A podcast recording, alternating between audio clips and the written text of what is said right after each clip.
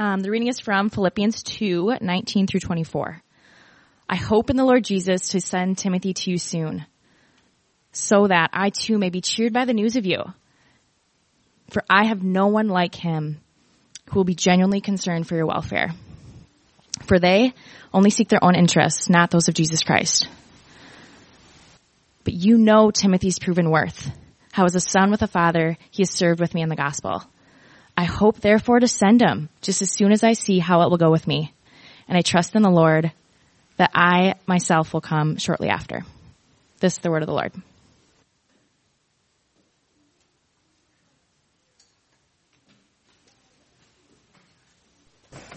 Such a joy, am I on? It's such a joy every week to have you brothers and sisters reciting the text, memorizing it, making it your own along with us. Thanks, Haddon. Before we begin, let's start with prayer, asking this God to fill our hearts with His truth.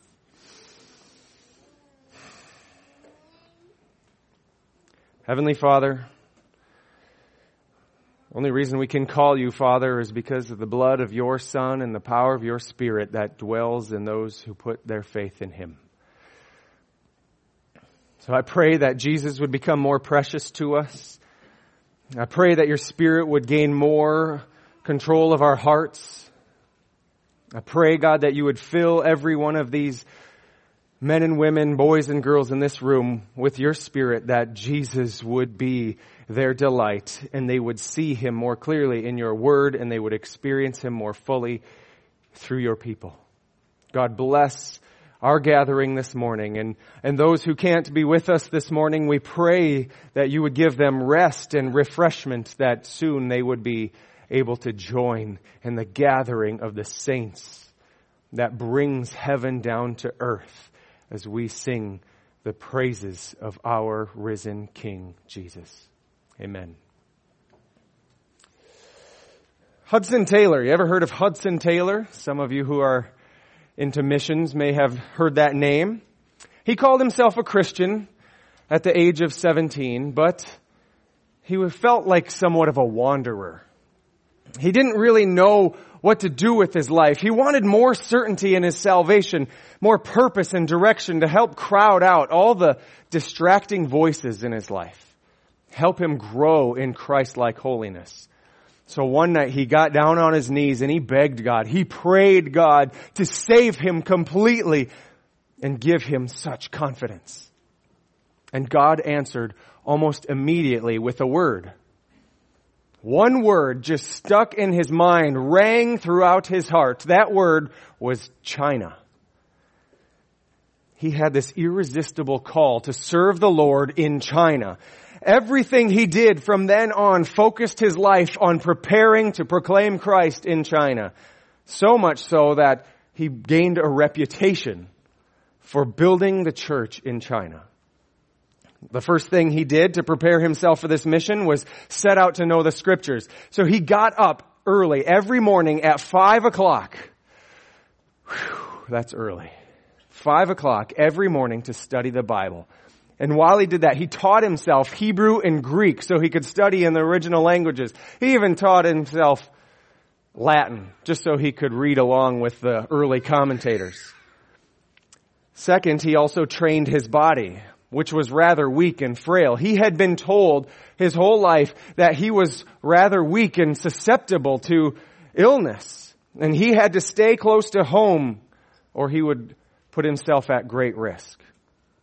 But he was convinced of this call that he had to go to China. So he undertook a vigorous health and exercise routine to strengthen his body so he could be obedient to that call. Finally, he determined to know as much as he could about the Chinese culture. He studied their history, their geography, their customs. He taught himself Chinese by opening a Chinese Bible and an English Bible and just comparing the words until he could understand what he was reading. Incredible. And through this study of China, he realized it would be nearly impossible for an Englishman to set foot in China because of some recent historical tensions between the nations. So he thought he would do everything he could to make himself a little more marketable, a little more productive to the Chinese people so they would let him in. So he determined to become a doctor also. He got a job as an apprentice with a local doctor, learning medicine on the job, and as payment for his work, he got to attend medical school. All of this in a 17 year old kid. Know if you're 17, you don't think you're a kid, but to some of us in the room, you are. But this guy has more maturity than most of us as a 17 year old.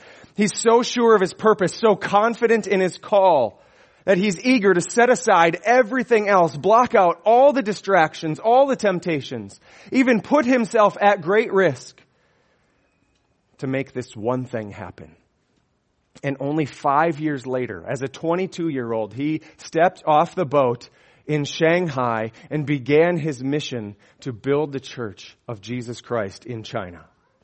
Incredible focus to build this singular reputation. Hudson Taylor is much like the young man that we hear about in our text in Philippians 2 today. Timothy was trained well in the scriptures, and when the time was right, he gave up everything, left home to go build the church away from home. And in this text, Paul puts forward Timothy as a model for all of us to emulate. He wants us all to build a reputation for joyful service to the church. Paul said in chapter 1, it's far better for all of us to die, to depart and be with Christ. Wouldn't that just be so much better than this life, than this broken world? But here we are, still breathing. And so we must dedicate our lives to fruitful gospel labor in building the church. All of us called to build a reputation of joyful service to the church.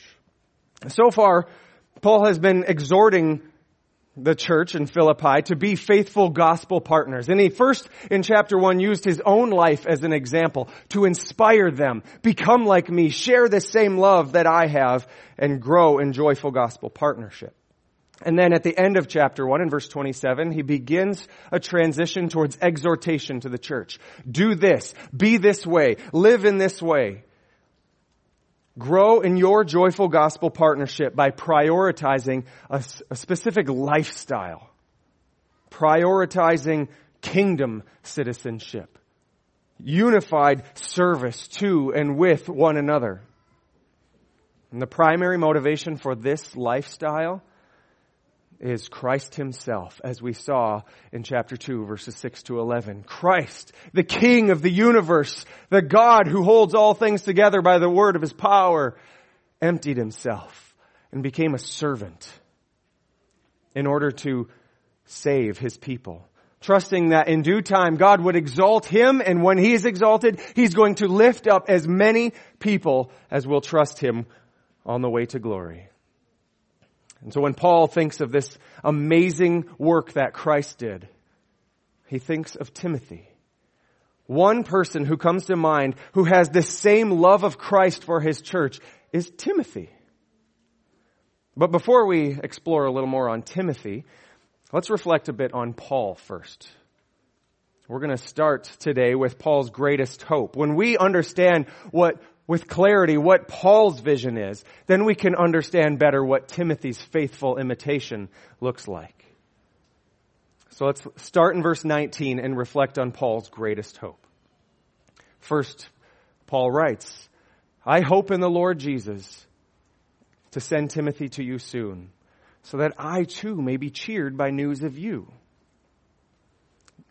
These words from, from Paul are much more than just telling him his travel plans. Hey, I'm going to come to Philippi soon. Timothy's going to pave the way for me. Paul is full of hope. He's not just sharing travel plans, he's sharing his hope. He has hope in the Lord Jesus. He has hope in the gospel. He has hope in the Spirit doing this work. What is hope? It's, it's one of those words that we Christians throw a lot, around a lot, but it's like grace and faith. We don't really explain it we, we talk about grace and faith and hope like they're objects, something that we hold. There's an article I read recently that said, grace is not a thing. which was really an intriguing title. And the whole point was that it's not something tangible, it's that you have. Grace is something that describes something else. It means unmerited favor. It means it's an, an undeserved gift.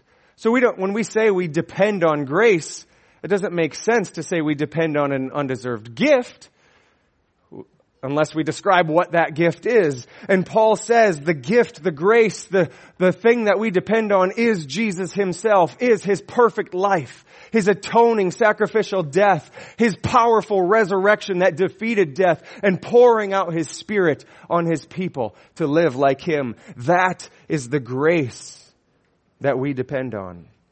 And so similarly, faith isn't a thing. Faith is just a word we use to describe our dependence on that gift.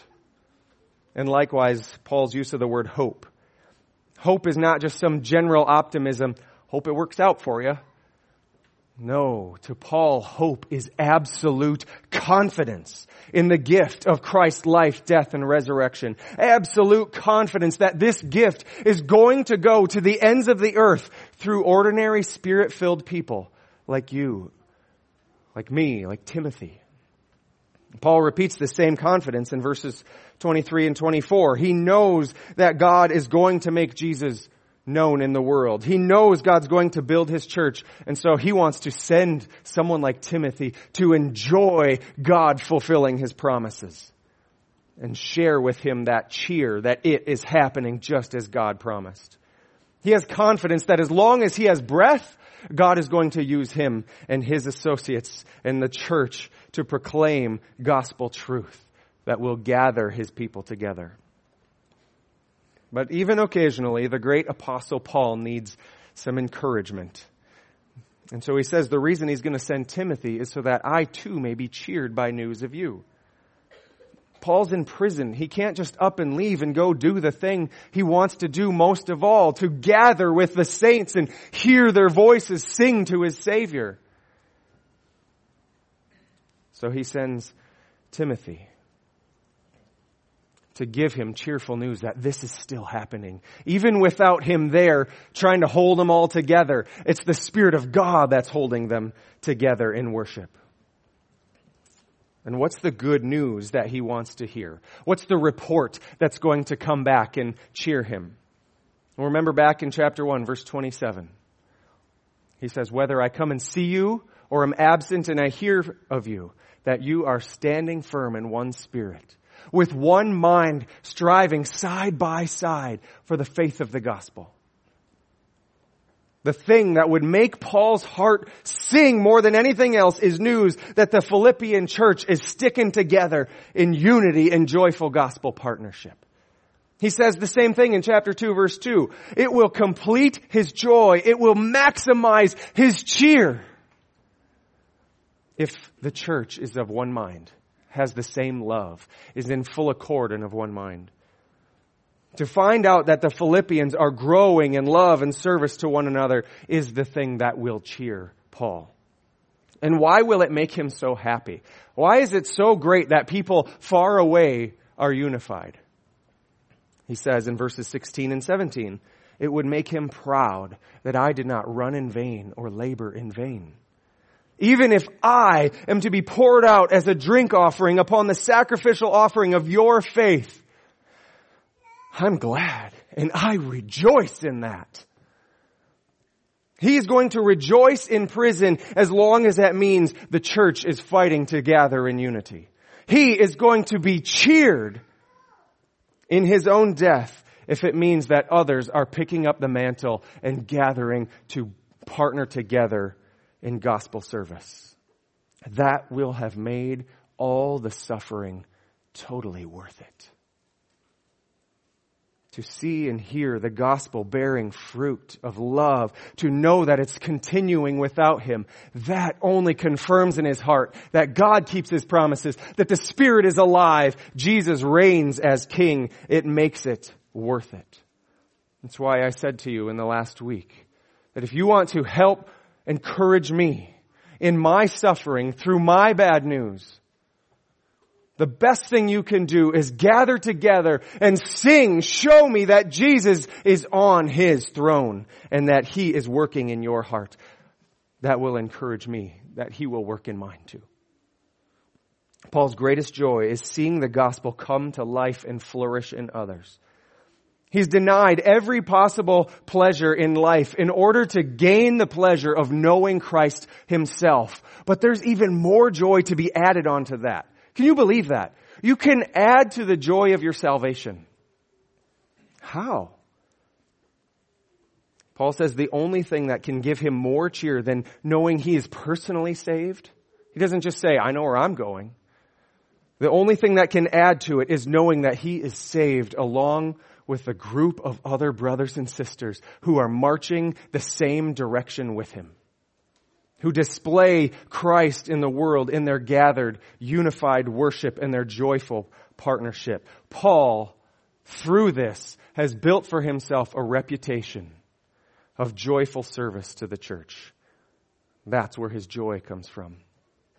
And nobody gives him more hope that this, this is going to happen, more confidence that the gospel joy is spreading throughout the world than looking at his young apprentice Timothy. Look how highly Paul speaks of Timothy in these words. About the work that God is doing in verses 20 to 22 in Timothy. He's delighting in Timothy's faithful imitation. He says, For I have no one like him who will be genuinely concerned for your welfare. For they all seek their own interests, not the interests of Jesus Christ. But Timothy, you know Timothy's proven worth. How as a son with a father, he has served with me in the gospel.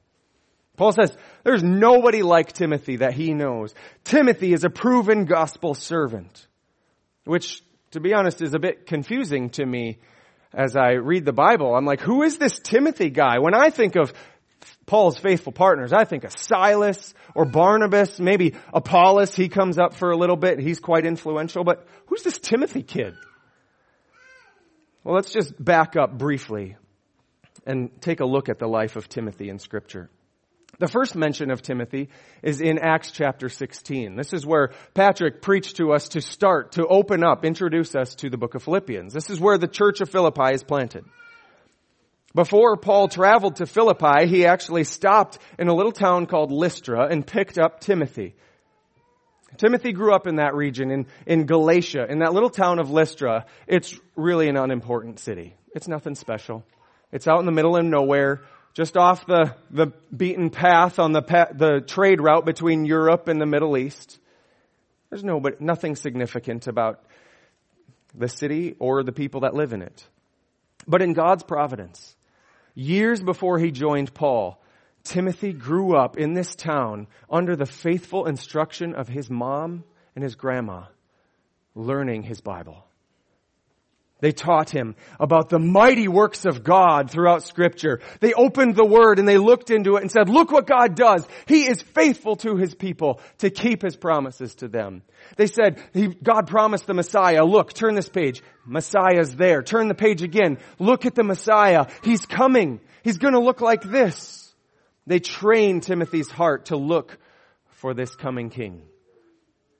And one day, this guy named Paul comes through town comes through this region, through the little town of Lystra, and says, the Messiah came. He arrived. I've seen him. He came to Jerusalem and he lived a perfect life according to the law. He did everything right.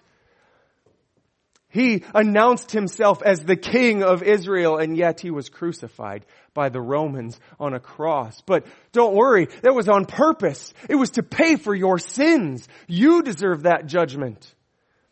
But he didn't stay dead. We know the Messiah is going to reign forever. He rose from the dead.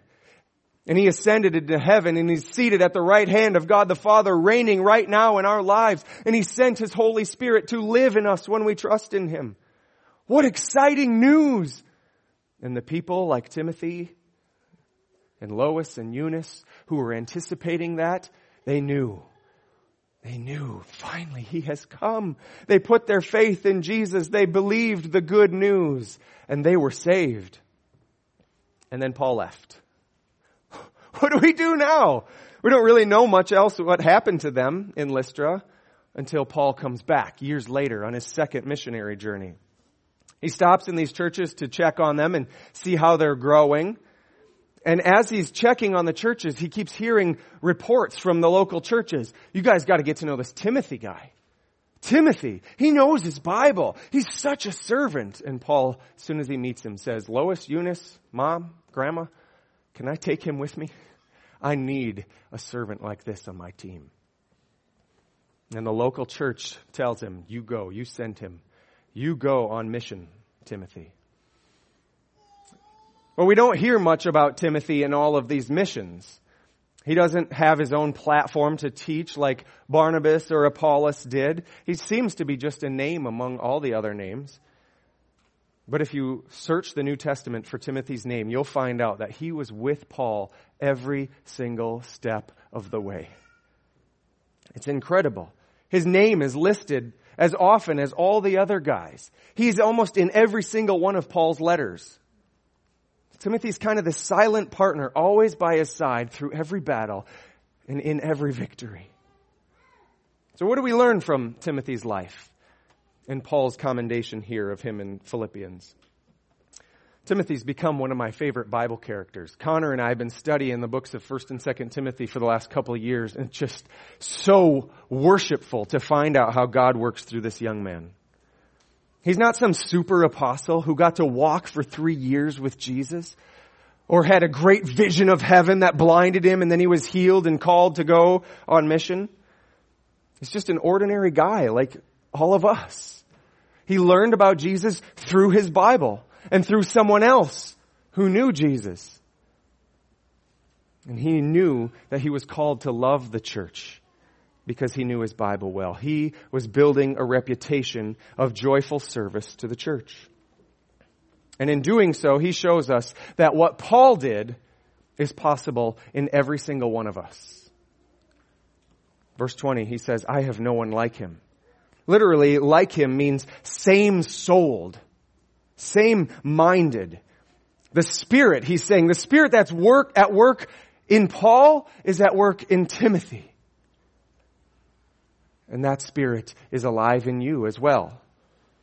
Just like Paul had deep affection for the church, as we saw in chapter 1. It is right for me to feel this way about you all. He says, Timothy is also genuinely concerned for your welfare. That's a really interesting phrase there, the word concerned. It means anxious.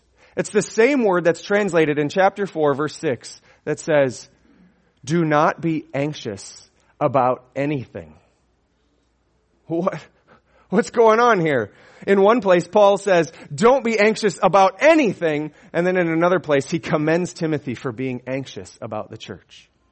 Is this a contradiction? Is Paul confused? Not really. Obviously, he's inspired by the Spirit. We better figure out what's happening here. We, we have lots of words that we use that seem to mean different things. They can be good in one place and bad in another, like fear or pride. There's good kinds of fear, fear the Lord, and bad kinds of fear. There's good kinds of pride, like Paul said in verse 16, and bad kinds of pride. His point is that we shouldn't concern ourselves with anything, anything above this primary concern of building up our brothers and sisters in Christ through joyful gospel service to them. Not just talking about volunteering for some role, responsibility on a Sunday morning to the, the church organization, but opening up your heart, your life, your gifts, your treasures to serve your brothers and sisters to make their life flourish in Christ. Everything else in your life is secondary. Even eating food, putting clothes on your body, protecting your own health is secondary to a love for the church. I think I'm interpreting Paul correctly here. Not, I don't think he's making it up. Jesus said the exact same thing in Matthew chapter 6, right? Do not be anxious about your life, what you will eat or what you will drink about your body or what you will wear. but seek first the kingdom of God and His righteousness. And all these things will be added to you.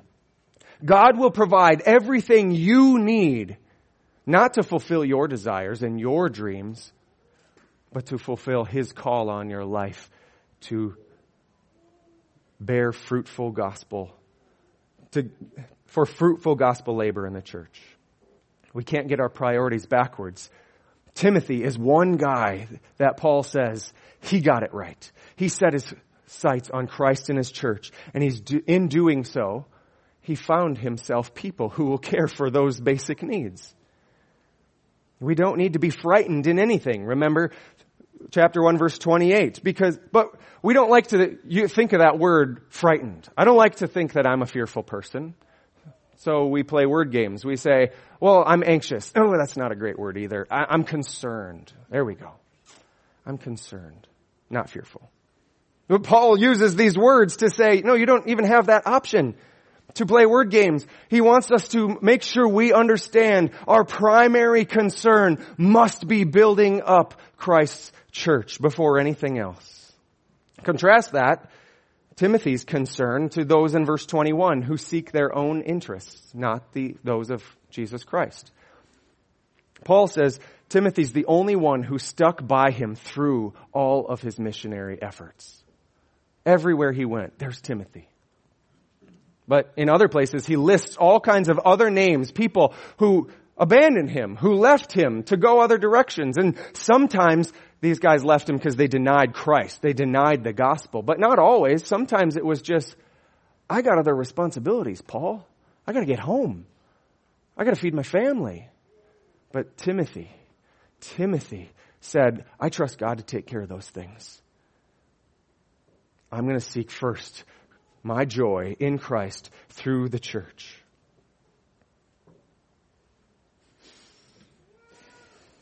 This becomes even more clear when we compare verse 21 back in verse to verse 4. They're almost parallel verses. Earlier Paul said, look not only to your own interests, but also those of Jesus Christ. Or to those, to others. And then here he says, look not to your own interests, but those of Jesus Christ. So if you set up the parallel, you can see that the interest of others is equal to the interest of Christ. And what did we see in Christ's life is in, especially in verses 6 to 11, is Christ's interest. He emptied himself. He became a servant unto death to save his people. And who are his people? What do we call his people? They're called the church. Real flesh and blood people that we know, that we gather with, that we share our homes with and we encourage with songs and hymns and, and words from God and prayer. People that we're going to spend eternity with. Whether you like it or not, you're stuck with me forever. we'll, grow in our love for one another.